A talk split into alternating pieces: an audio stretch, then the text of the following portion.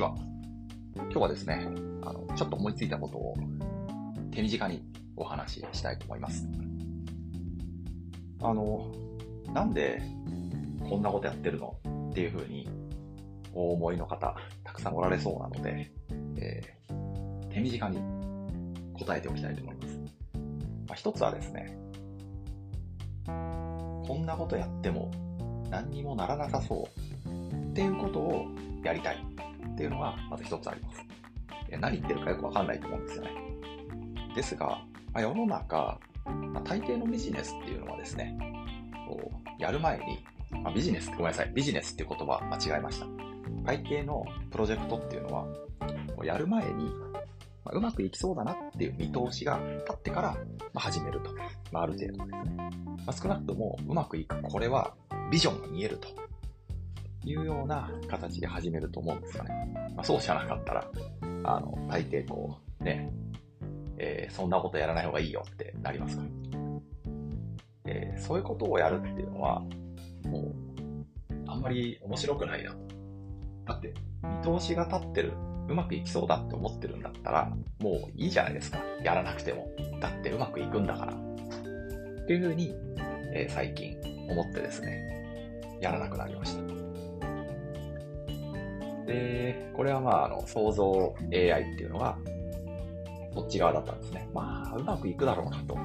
だって、明らかにロジックとしてうまくいくに決まってるパターンだったので、でまあ、実際うまくそこそこいったし、そういうパターンでやったら、まあ、こういう風にうまくいくだろうなっていう勝利の方程式のようなものを自分の中で見つけられたので、もういいやと。だから、うまくいかない。あそうだ、うまくいくかどうかようわからんと、うまくいく見通しが全く立たないということを、まあ、やりたいんですね。で加えて、こう矛盾するようなこと言いますけど、でも絶対うまくいくって思ってるんですよね。で、どううまくいくかっていうと、こう毎日、こう、コツコツと研究していって、で、それを言葉にして発信していくということを5年間やり続けたら、どんなに、えー、才能が、に恵まれなくて、で、どんなに運があんまりなくても、まあ何か起きるだろうというふうに思うわけですよ。5年間続ければね。少なくとも、あの周りから誰も気づいてもらえなくても、自分自身の研究は絶対進むじゃないですか。それは別にあれですよ、その研究が、誰よ、えっ、ー、と、世界でもう今まで人類史上、類を見ないすごい研究をするんだ、みたいなことは、あの、考えてないですよ。そういうのって研究の良し悪しって比べられないですからね。そもそも。あの、人生の良し悪しを他人と比べられないのと一緒で、人、研究がどれだけ素晴らしいかなんて、こんななんか点数つけるのって非常に僕としては馬鹿げてるなと思うんですよ。でもちろん、あの世の中は評価しますよね。あ、この研究は例えばですよ、金になるなとか、この研究のおかげで俺は得したなとかですね、いうのはま評価したらいいです。勝手に、周りが。だけど、研究者自身はただひたすら自分の信じる、自分が面白いと思う、自分が絶対やり遂げたい研究をただやりとやり続けるだけで、それがどうなるかなんて考えないわけですよ。で別に考えたってしょうがないじゃないですか。研究してること自体が面白いんだから。もうそれ以上何もないですよね。それだけで幸せなんだから。だから、ただもう5年間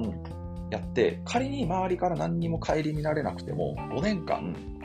こう、やり続けることができる。その発信するっていうことはやっぱり自分にも張り合いになるので、5年間、よし、やるぞっていう、その、モチベーションになりますよね。動機になるから。だから、こう発信しながらそういうふうにやるっていうのは、すごく研究者としてもいいなっていうふうに今思っていて、で、まあ5年間やれば、まあ少なくとも最悪ですよ。もう最悪、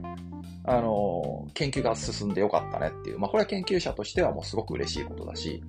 で、まあ、加えて、周りから、まあ5年続けてれば、よっぽどね、何かなければ、ちょっと変わったやついるぞと、えー、いうふうに思われてですね、えー、いろいろと出会いがあるんじゃないかなと。やっぱり人と出会うっていうのはね、あの、対外的にはね、あの、外部の人との接点っていうのはすごく大事に、生き延びる意味ではですね、生き延びるっていうのは、まあ、要は、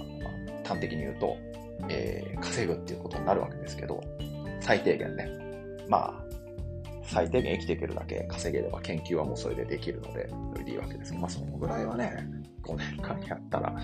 普通に考えてできるだろうなっていう感じがあるので、というわけで、まあ、とにかくその2つですね。1つはまあね、最高じゃないですか。99%のモチベーションはそこで研究が進むと。で、加えて5年間やってればまあ、いろいろと面白い出会いもあって、えー、何かいい、なんでしょう、世俗的な見返りっていうんですかね。現世利益的な見返りも、まあ、あって、それはそれで楽しいんじゃないかなと。あの、お金儲けって、なんか楽しいですからね。めちゃめちゃ。あの、僕、趣味なんですかって言われたら、まあ、研究っていうのはもう仕事だと思ってるんで趣味じゃないんですけど、趣味なんですかって言われたら、うーん、もうお金、お金儲けかなとかビジネスかなっていうふうに最近答えるようにしてて、あの、やっぱり突き詰めて、趣味って、あの、ホビーって英語ではこう突き詰めてやることって意味があるじゃないですか。例えば、なんとなく週末で映画見に行ったり、なんとなく音楽聴くっていうのは、英語ではホビーってあんまり言わないですよね。そのホビーって意味でのホビーはやっぱり、趣味は僕はビジネスかなというふうに思ってて、っていうのは楽しいですよね。やっぱいろんな人たちとか周りの非常に複雑な状況を見極めながら、何かこう、働きかけると何か返ってくると。まあ、非常にゲーム性が高いですよね。すごくよくできたゲーム。だから僕はあの普段ゲームやらないのは、世の中のゲームが非常にゲームバランス良すぎちゃってやる気がしないんですよね。ゲームバランスをマーケットが直ちに補正してくれますからね。だから、まあ、あの、ビジネスってすごい面白いなというふうに思うんですけど、単純に。だからまあそういうふうに考えてます。この映像、動画がいいなと思ったらいいね、担とチャンネル登録お願いします。ではまた。